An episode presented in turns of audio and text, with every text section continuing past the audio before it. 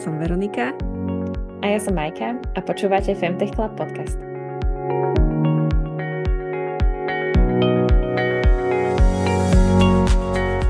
Dobre, Vero, no tak poďme na to. Ak, povedz mi, ako sa dneska máš. Uh, vieš čo, dobre sa mám. Uh, deti sú choré, takže robíme všetko preto, aby sme celá domácnosť neochoreli a robila som si zrovna dnes ráno, že ginger shot uh, na základe tvojej receptúry. Takže, oh, takže dosť ma to nakoplo. Áno, vidím, že si nejaká usmiatá za mikrofónom, vyfičaná.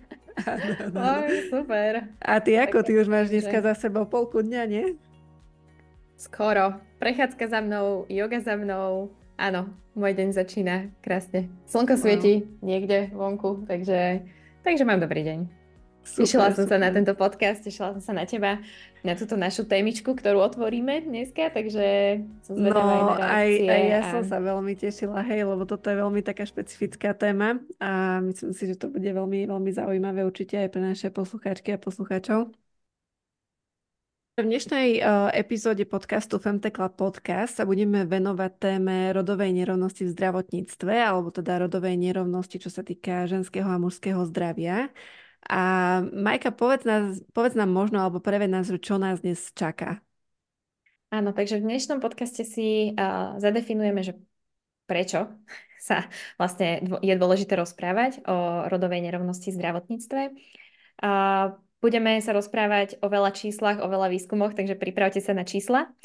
Ale zároveň e, budeme hovoriť aj o tom, ako rodová nerovnosť v zdravotníctve vznikla, aká je situácia na svete aktuálne a aby sme nekončili nejak veľmi depresívne, tak budeme hovoriť aj o tom, čo môžeme urobiť preto, aby sa to zlepšilo a či sa to už zlepšuje, tak to sa dozviete, keď nás budete počúvať ďalej.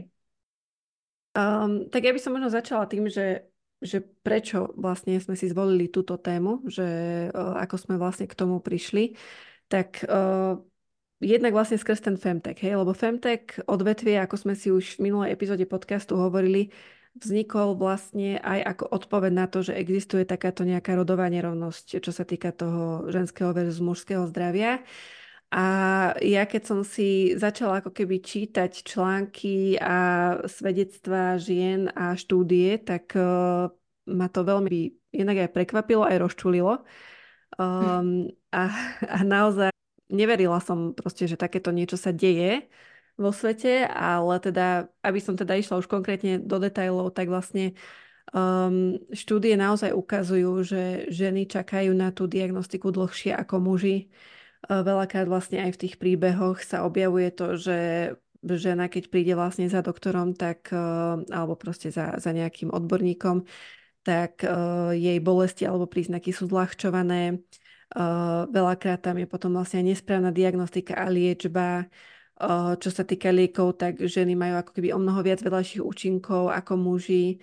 Že teraz napríklad prejdem na konkrétne čísla, ale jedna štúdia dokonca hovorí, že podanie lieku proti bolesti, že muži tento liek proti bolesti dostanú po 49 minútach, čo sa stiažujú vlastne na tú bolesť nejakého odborníka a ženy dostanú liek od bolesti až po 65 minútach. Hej? Takže ako keby aj toto číslo je také, že aha, že inak vnímame asi aj tú ženskú, aj tú mužskú bolesť.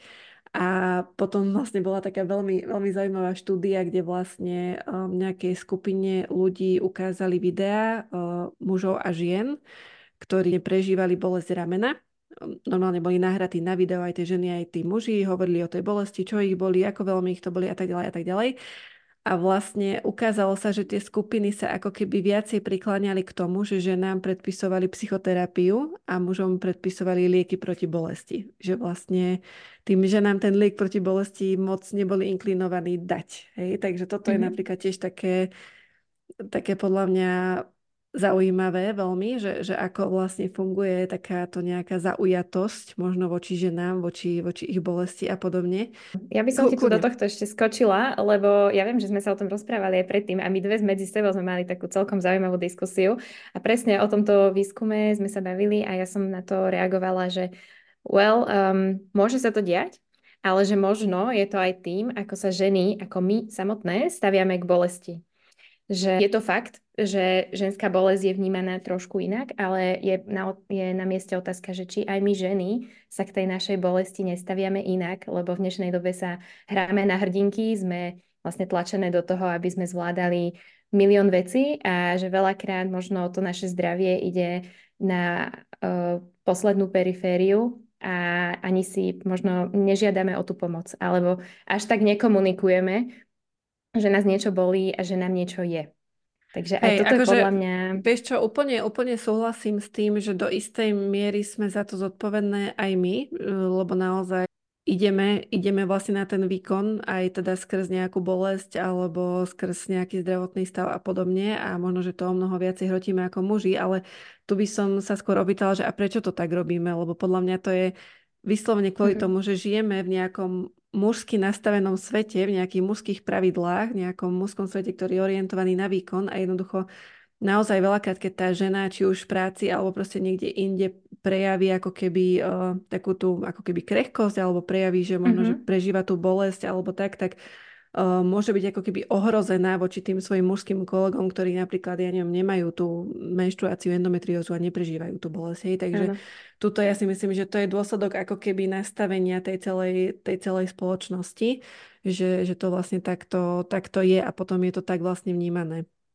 Áno, super. A znova sa presne vraciame k tomu, že ako spoločnosť vníma rozdielne bolesť mužov a žien a len znova presne taký príklad, že koľké z nás, keď majú menštruáciu, tak uh, zostanú doma v posteli. Hej, oddychnúť si, zoberú si možno penku. Koľkým z nás to umožňa zamestnávateľia a koľký z nás, alebo, alebo koľkým z nás to uh, zamestnávateľia tolerujú um, a koľko z nás možno o tom hovorí. Ale podľa mňa je na mieste si ako keby priznať, že fungujeme úplne inak. Hej. Áno, sme iné a ešte by som dodala, že nie sme lepšie, nie sme horšie, sme iné. A vlastne áno, to je presne to, o čom sa chceme aj dneska rozprávať. Trošku sme možno odbočili od tej samotnej témy uh, rodovej nerovnosti, takže mm-hmm. uh, Vero, poďme sa vrátiť naspäť k rodovej Hej, nerovnosti v zdravotníctve. Je, uh, ešte sa vrátim k tomu, že vlastne čo sa týka nejakej chronickej bolesti, tak štúdie hovoria, že 70% uh, ľudí ktorých táto chronická bolesť postihuje, sú ženy.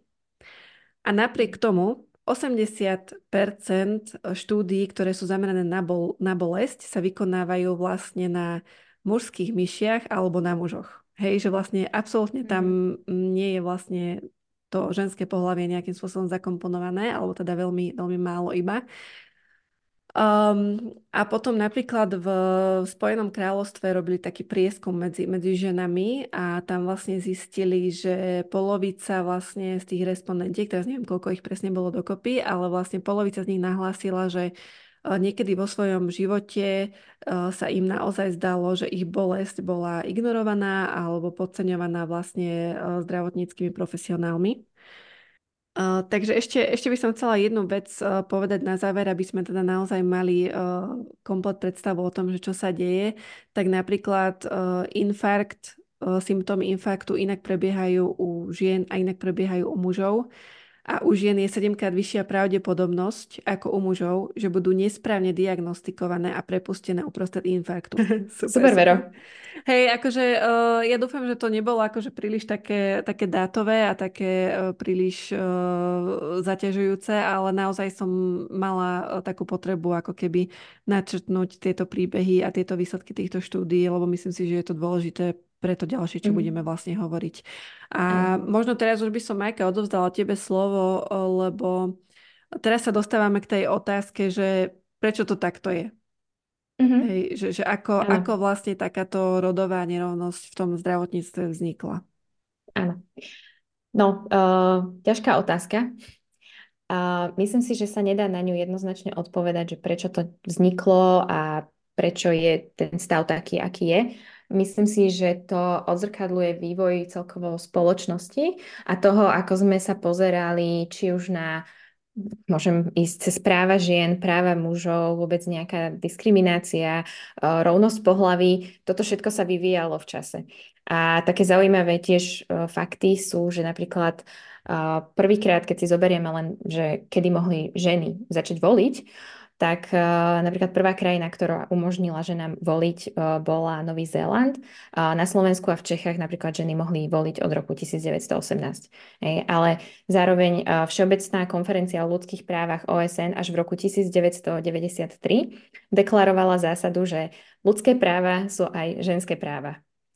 1993.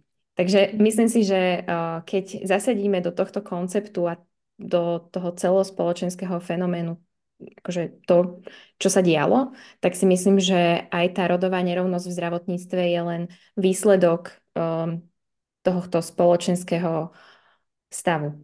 A teraz, že... Um, no. ešte, ešte ja som ako keby chcela k tomu dodať, že uh, vlastne to, že koľko rokov sa dožívame, tak to sa tiež mm-hmm. ako keby uh, zmenilo, že od napríklad od roku 1800 až doteraz my sme si predložili vlastne tú priemernú dobu života o 30 rokov.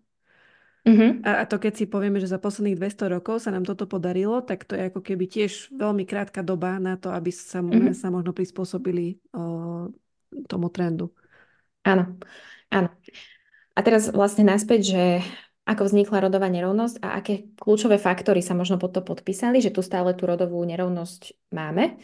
A začala by som vedou, že to mužské telo bolo vnímané ako ten uh, základ a bohužiaľ to ženské telo bolo vnímané ako len nejaká odnož alebo nejaká odchylka od toho mužského tela.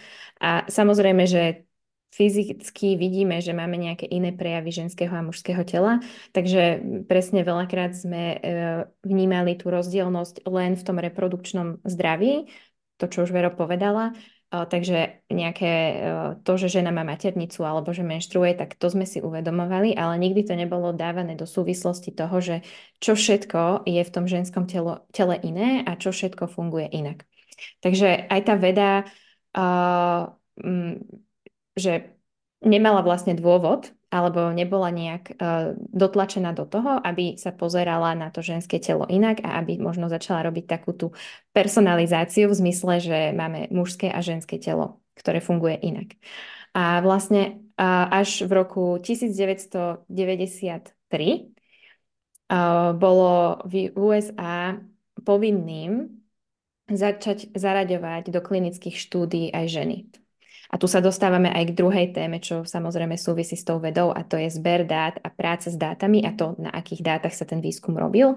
Takže tie dáta znova sa zameriavali len na alebo klinické štúdie napríklad zbierali dáta len o reakcii mužského tela na nejaké lieky, na nejaké liečiva a nebrali ten ohľad na to ženské telo a na reakcie ženského tela. Takže až v roku 1993 sa toto stalo povinnosťou v US, v Amerike. A takisto uh, tým, že to ženské telo je iné a tým, že máme nejaké uh, ženské cykly, ktoré ovplyvňujú to, ako sa nám správajú hormóny v tele, tak toto paradoxne bol dôvod na to, prečo niektoré spoločnosti nás chvál vylúčovali ženy uh, z výskumu a vývoja, pretože si zoberieme napríklad, že žena um, počas toho, ako krváca, má úplne inú hladinu hormónov, ako keď ovuluje. A keď chceme zistiť, ako každý jeden liek alebo nejaké liečivo, liečivo um, funguje a, a má vplyv na toto ženské telo, tak potrebujeme ju potrebujeme to sledovať práve v tom čase, kedy možno menštruuje.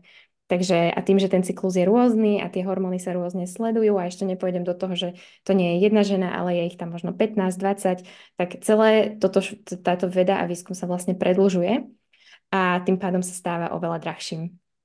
Už v nadväznosti na to, čo som povedala, tým, že nebolo vyslovene skúmané rôzne negatívne dopady mm, liečiv na samotné ženské telo, tak, je, tak ženy majú o 50 až 75% väčšiu pravdepodobnosť, že z tohto dôvodu budú mať nejaké nežiade, nežiaduce účinky po užití liekov, ako teda muži. A pre mňa ešte tiež veľmi zarážajúca skutočnosť, taká úsmevná v tom negatívnom zmysle, bola, že v roku 1980 počas pilotného výskumu v Rockefellerovej univerzite, ktorá skúmala, ako obezita vplýva na rakovinu maternice a rakovinu prs, tak do tohto výskumu nezaradila žiadnu ženu. A akože toto pre mňa, um, že keď si pozrieme historicky, uh, je to na webových stránkach, je to na overených zdrojoch, ktoré samozrejme wow. potom pridáme do podcastu nižšie, aby ste si to mohli naštudovať. Ale uh, vlastne práve táto skutočnosť, keď vyšla na povrch, tak sa začalo takéto trošku hnutie ženské, feministické, alebo teda ženy sa začali čím ďalej tým častejšie ozývať, že ako mi chcete podať liek, ktorý mne má pomôcť a zabrániť možno tomu alebo vyliečiť aj rakovinu prsníka, keď ano. vlastne neviete, ako tento liek uh, bude reagovať na ženské telo. Takže vznikla takáto vlna, začalo sa to šíriť a potom to uh, spelo k tomu, že v roku 1993 teda um, Food and Drug Administration alebo správa potravín a liečiv v USA, zkrátka FDA, um, vlastne potom prikázala aby sa do klinických testov začali zaraďovať ženy. No, tak eh, bolo no. to na čase. Áno, no. A ešte teda okrem tej vedy a tých dát, um, myslím si, že dôvodom, prečo tu máme stále nejakú rodovú nerovnosť, je aj rozdiel v poskytovaní zdravotnej starostlivosti, že znova tiež historicky ženy nemali možno úplne prístup k tomu, aby išli k doktorom, a mm, taktiež možno nevedeli nájsť doktorov, keď si zoberieme len, že koľko bolo ginekologov, tak aj tá samotná dostupnosť akoby pre tie ženy nebola um, dostatočná. Um, a potom, už som to trošku načala, je to aj veľká oblasť investícií. Tým, že tie výskumy sú častokrát uh, drahšie, trvajú dlhšie, pokiaľ teda sú zaraďované do týchto klinických štúdií aj ženy, uh, tak potrebujete na to oveľa viacej financií. Takže v podstate nebola tam žiadna motivácia na to, aby e, do takéhoto vývoju, vývoja tie financie dali. Jednak tomu nerozumeli, takže pre nich sa to zdalo byť rizikovejšie. A myslím si, že to bude téma na ďalší podcast, kedy určite veľmi radi e, otvoríme vlastne túto problematiku investícií e, a výskumu a vývoja a ako veľmi je to podhodnocované a ako veľmi je to zároveň potenciálne pre investorov aj pre nás ako spoločnosť. Takže uh, fú, ve, veľmi vyčerpávajúca podľa mňa odpoveď. Uh, takže začalo to, alebo také tie kľúčové pojmy, ktoré by ste si mohli zapamätať, je, že teda je tam, je, bola za tým veda, uh, bola za tým nejaký zber dát, potom to bolo samotné poskytovanie zdravotnej starostlivosti a nízke investície do ženského zdravia, do skúmania ženského tela a ženského zdravia. Presne tak, hej. Super, podľa mňa si to, si to prebehla vlastne, že, že ako táto rodová nerovnosť vznikla a ja by som teraz možno povedala, že kde sme teraz, hej, lebo povedali sme si historicky, ako to bolo, kedy sa začali tie výskumy na ženách. Áno, myslím, myslím si, že naše e, posluchačky už majú toho celkom dosť, teraz sú demotivované, nešťastné, nevedia, čo majú robiť, nechcú žiadne lieky, takže to by sme sa radi vrátili do toho stavu, že sme v 21. storočí a veci sa začínajú meniť k lepšiemu. Alebo? Uh, áno, ešte, ešte, ešte by som nebola taká optimistická. Oh, akože teraz ešte, keď, poviem, že ako sme na tom teraz, tak ešte možno trošku budeme uh, smutné, ale podľa mňa, že tá budúcnosť, keď už sa budeme rozprávať o tom, že ako to môžeme zlepšiť, tak podľa mňa tam už sa preúpneme do toho optimistickejšieho scenára. Do toho môjho ružového obláčika. Dobre, no áno, tak poď Vero, povedz nám, tak. ako je to teda teraz. Uh, tak teraz vlastne, uh, inak uh, všetky tieto dáta, ktoré teraz vlastne budem hovoriť, tak uh, pochádzajú vlastne z reportu, ktorý v januári vypublikovali uh, McKinsey a World Economic Forum. Uh, špeciálne je to report, ktorý sa venuje vlastne tejto mm, rodovej nerovnosti v oblasti zdravia. Uh, takže v prvom rade, čo vlastne ten report nám hovorí? To je, že ženy žijú síce dlhšie, to, je, to si môžeme zagratulovať, že žijeme dlhšie, ale teda o 25% viac času nášho života trávime v zlom zdravotnom stave oproti mužom. Čiže naozaj ako keby uh, sa bavíme o tom, že, že keby sme keby sme vlastne tento rozdiel uh, v tom mužskom versus ženskom zdraví uh, vyrovnali, tak každej žene pridáme priemerne 7 dní života ročne. To znamená, že 500 dní za život. A kto by nechcel žiť o 500 dní viac?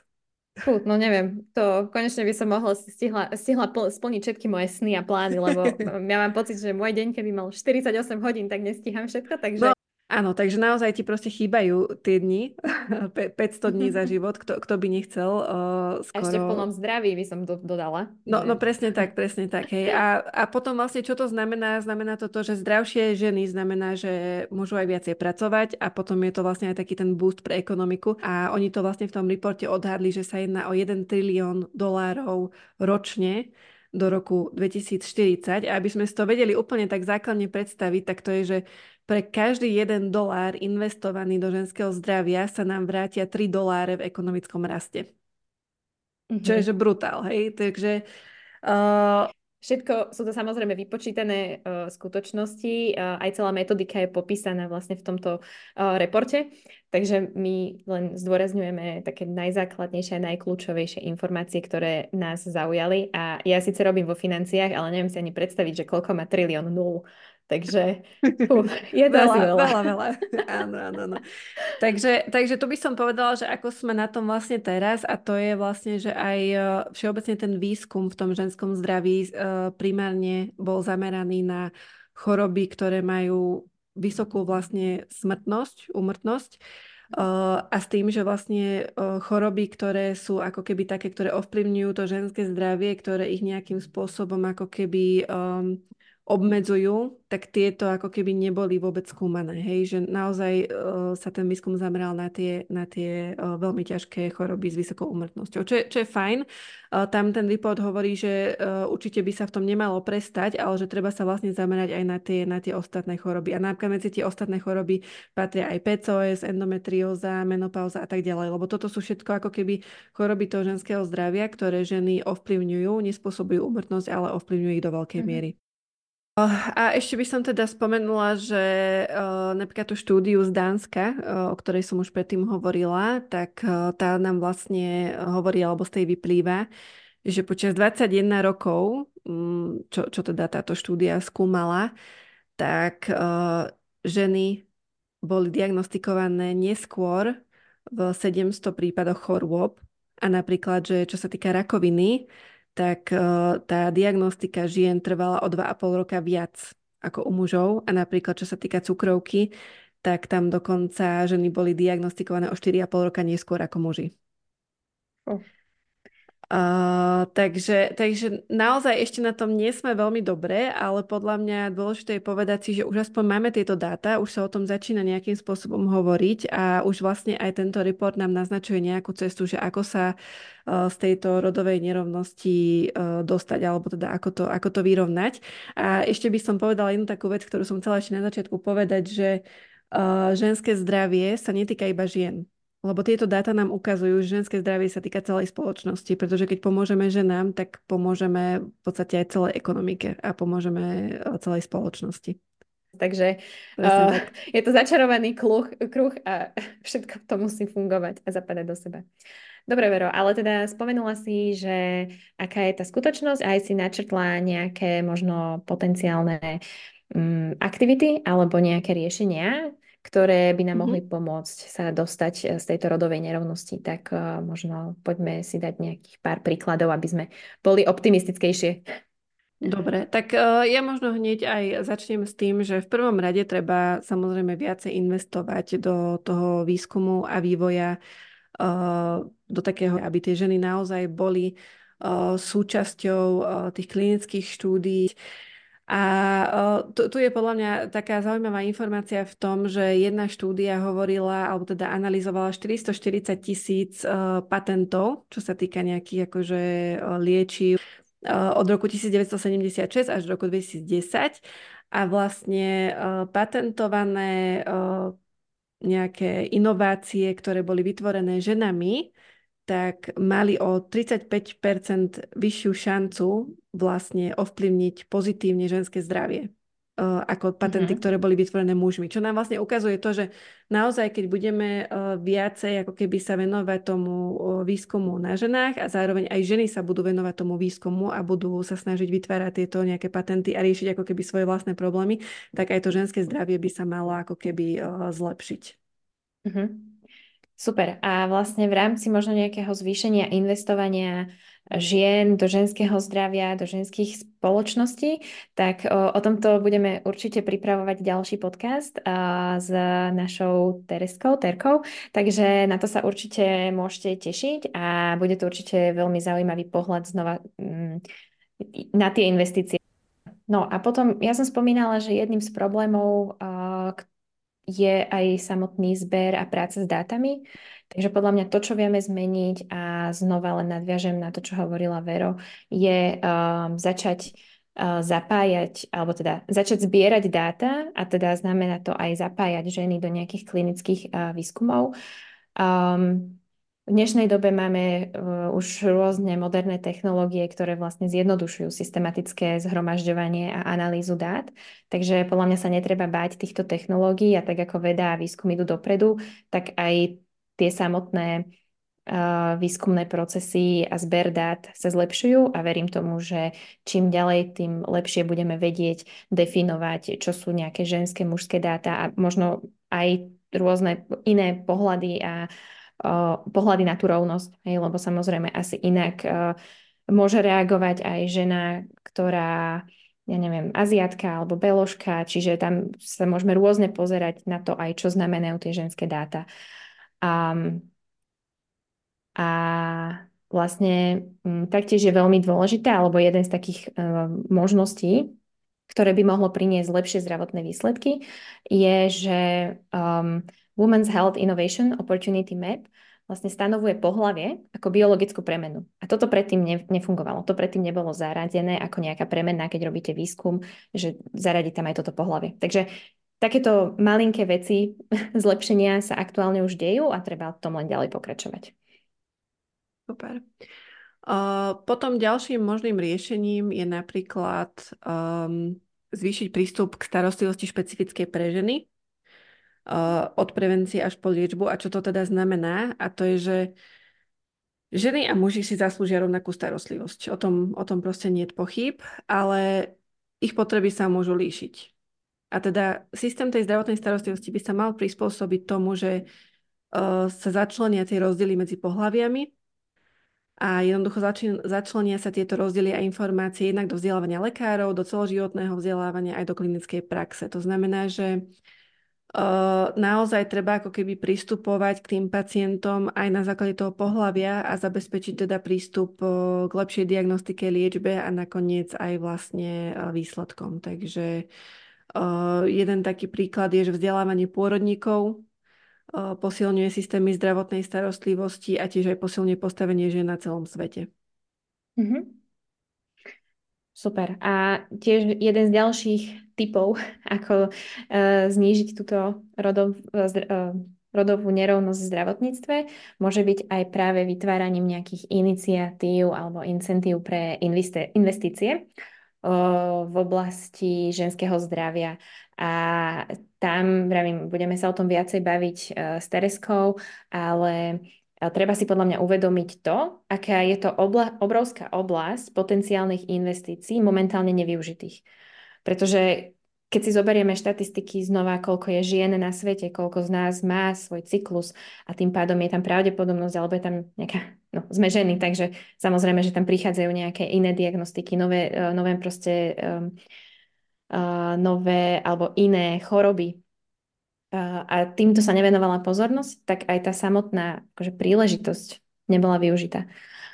Um, Takisto napríklad vlády môžu prijať rôzne programy, opatrenia, môžu vytvárať rôzne dotačné systémy na podporu uh, výskuma, vývoju, vývoja na ženách, ale taktiež aj nejakým iniciatívam práve pre tie možno um, podnikateľské inkubátory alebo proste pre ženy, ktoré by chceli začať robiť výskum a vývoj práve o ženskom zdraví.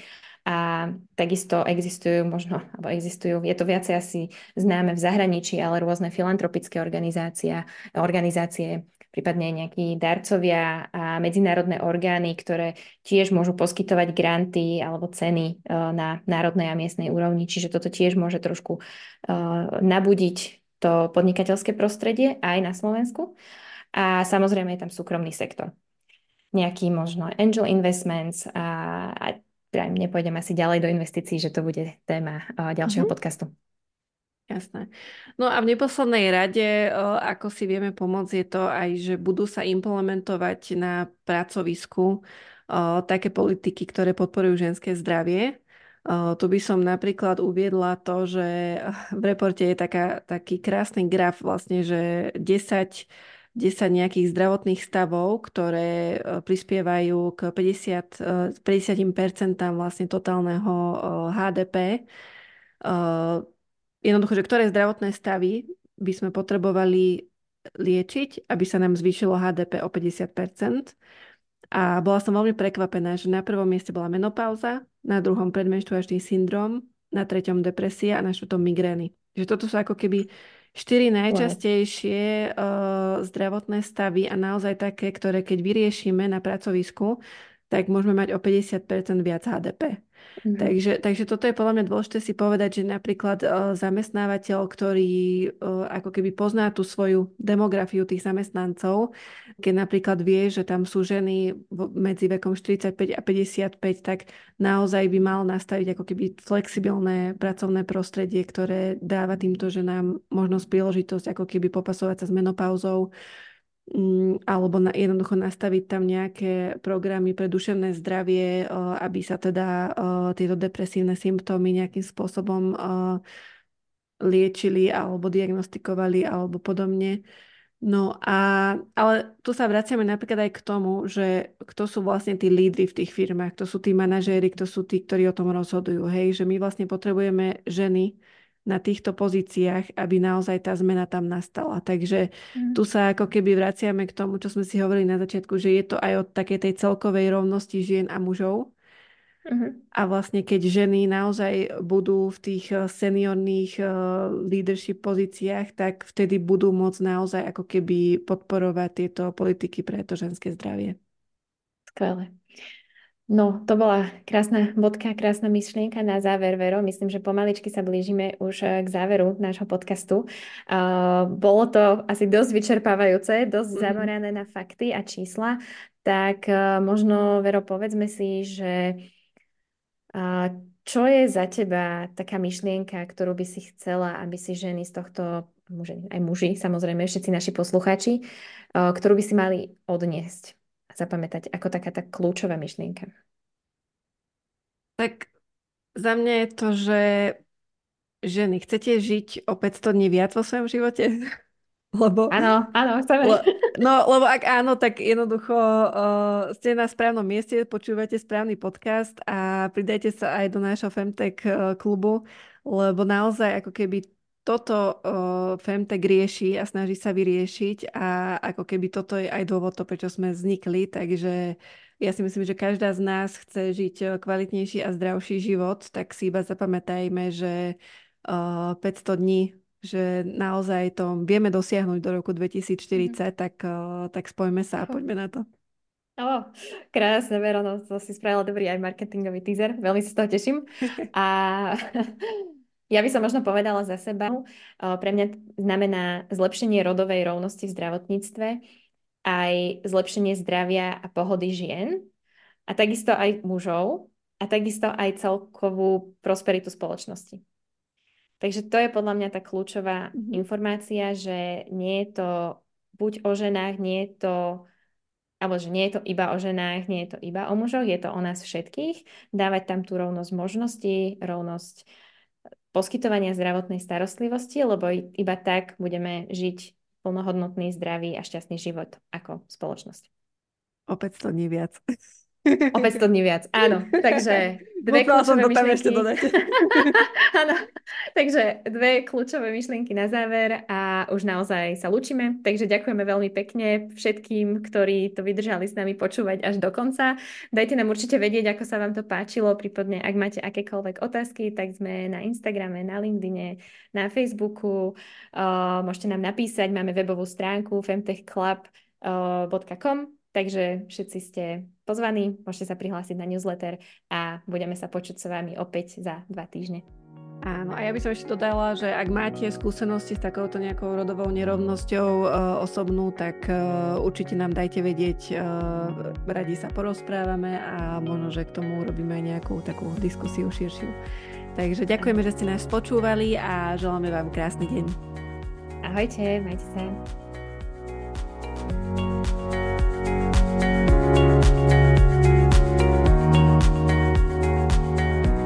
Femtech Club podcast a webová stránka predstavujú názory a riešenia našej komunity a hostí. Tento obsah by sa nemal brať ako odborná lekárska rada.